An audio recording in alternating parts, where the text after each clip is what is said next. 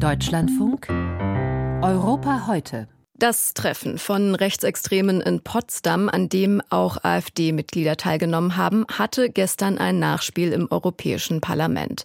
Marine Le Pen, deren Partei Rassemblement National mit der AfD in einer gemeinsamen Fraktion ist, bat die AfD zum klärenden Gespräch. Le Pen hatte sich schon vorher deutlich distanziert von den sogenannten Remigrationsplänen, die aus dem Treffen mit AfD-Beteiligung hervorgedrungen waren. Wo schließen sich die europäischen Rechten vor der Europawahl im Mai zusammen und wo kommt es zum Bruch? Darüber habe ich vor der Sendung mit unserem Korrespondenten Peter Kapern in Brüssel gesprochen und ihn gefragt, warum Le Pen sich so deutlich von der AfD distanziert hat und was das für die künftige Zusammenarbeit bedeutet. Naja, diese Distanzierung liegt ja eigentlich auf der Linie, die Marine Le Pen seit Jahren verfolgt. Eigentlich seit sie ihren Vater Jean-Marie Le Pen aus der Partei verdrängt und die Partei dann auch noch umbenannt hat. Ihr Ziel liegt ja wohl auf der Hand. Sie will Präsidentin von Frankreich werden und dafür unterzieht sie ihre Politik, na sagen wir mal, einem Weichwaschgang. Solche Themen wie ein Austritt aus der EU oder die Abschaffung des Euro, das ist alles aus der Programmatik verschwunden. Und als allererstes war sie ja, daran sei erinnert, auf Distanz zum Antisemitismus gegangen, äh, den ihr Vater in der Partei noch fest verankert hatte. Und wenn sie nun in Verbindung gebracht werden kann mit einer Partei, nämlich der AfD, die über Deportationen nachdenkt und sich damit im Nazikosmos verortet, dann schadet das ganz eindeutig diesem Weichwaschgang und dessen Ziel. Wobei ja dann immer noch die Frage ist, wie glaubwürdig solche Distanzierungen sind, ob das jetzt ein echter Kurswechsel von Marine Le Pen und ihrer Partei ist oder ob das, wofür es ja auch viele Anzeichen gibt, nur so ist, dass sie Kreide frisst, um sich dann im bürgerlichen Milieu wählbar zu machen bei den nächsten Präsidentschaftswahlen in Frankreich. Und was denken Sie, wie beeinträchtigt das die Zusammenarbeit dieser beiden Parteien im Europaparlament? Naja, das ist noch nicht abzusehen. Im Moment ähm, sind das einfach ähm, unterschiedliche Positionen, die es da gibt innerhalb dieser Fraktion.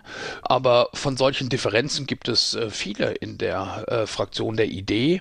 Feststeht, dass ähm, für Marine Le Pen die äh, Priorität äh, bei den nationalen Wahlen liegt, weil sie, wie gesagt, Staatspräsidentin in Frankreich werden will.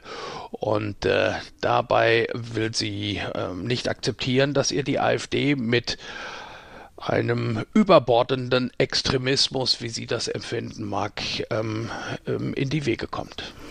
Jetzt ist die Fraktion Identität und Demokratie nicht die einzige rechte Fraktion im Europäischen Parlament. Es gibt noch eine weitere, nämlich die europäischen Konservativen und Reformer. Da sind beispielsweise die italienischen Fratelli d'Italia drin. Warum gibt es denn überhaupt diese zwei rechten Fraktionen?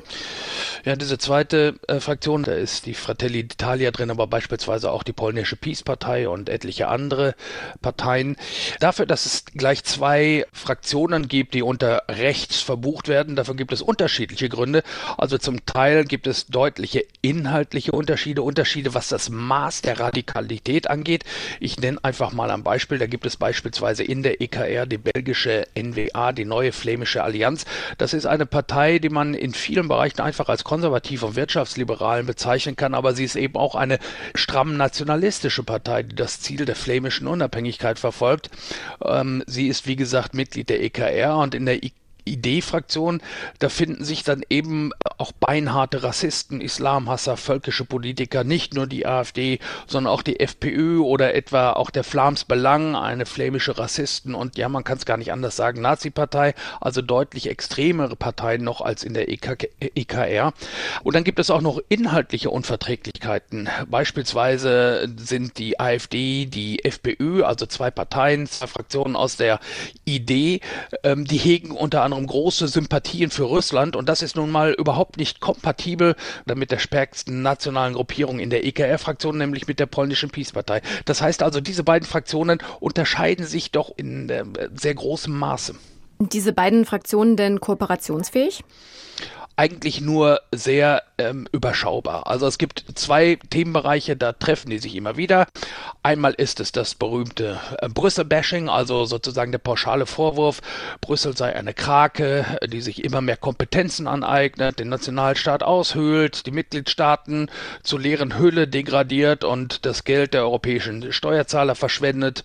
Und andererseits ist es das Thema Migration. Ähm, ansonsten aber sind die Unterschiede so groß, dass man nicht einfach die Abgeordneten beider Fraktionen addieren und zu einer einzigen, sagen wir mal, rechten Macht im Europaparlament addieren könnte und äh, ihr sozusagen ein gemeinsames Handeln und ein gemeinsames Ziel unterstellen könnte. Insofern es gibt im Europaparlament nicht die Rechte als gemeinsam agierende Gruppe und das gilt für diese Legislaturperiode, aber ich glaube, das gilt erst recht auch für die nächste Legislaturperiode. Gibt es denn etwas, was die anderen Fraktionen im Europaparlament versuchen, diesen rechten Fraktionen entgegenzusetzen? Vor allem sehe ich im Moment zwei Entwicklungen. Da ist zum Beispiel der Versuch der IVP und ihres Fraktions- und Parteivorsitzenden Manfred Weber von der CSU, sich sozusagen durch eine politische Positionierung, ich nenne da jetzt einfach nur mal ein paar Stichworte, die Distanzierung vom Green Deal, jedenfalls graduell, ähm, eine Betonung einer traditionellen Landwirtschaftspolitik, also Webers Versuch, neue konservative Parteien, die immer wieder im Entstehen begriffen sind in Europa, wie beispielsweise die Bauernbürgerbewegung in den Niederlanden oder den neuen Gesellschaftsvertrag in den Niederlanden, solche neu entstehenden eher konservativen Bewegungen an die EVP zu binden, um dafür zu sorgen, dass die EVP auf jeden Fall wieder stärkste Fraktion im nächsten Europaparlament wird und damit auch wieder das Recht äh, zu haben, den Kommissionspräsidenten oder die Kommissionspräsidentin zu stellen. In dieses Bild passen auch Webers Versuche, Parteien aus der EKR rauszubrechen. Das wäre natürlich ein ganz besonderer Triumph Triumph für ihn, wenn ihm das gelingen würde. Beispielsweise, das wäre der, der allergrößte Erfolg für ihn, äh, Giorgio Meloni mit ihren Fratelli d'Italia aus der EKR rauszubrechen und in die EVP rüberzuholen. Die Italiener haben keine große christdemokratische Partei mehr innerhalb der EVP-Fraktion. Meloni könnte dort eine wichtige Rolle spielen. Ob das wirklich für sie in Frage kommt, das wird sich erst nach den Wahlen äh, zeigen. Aber jedenfalls liebäugelt Manfred Weber mit einer solchen Entwicklung. Jetzt ist es ja so, dass die Wahlumfragen aktuell so aussehen, dass die rechten Parteien, vor allen Dingen die rechten Fraktionen, durchaus Zulauf bekommen könnten. Wie stark wird denn die EU-Politik in der kommenden Legislaturperiode von diesen beiden rechten Fraktionen geprägt sein?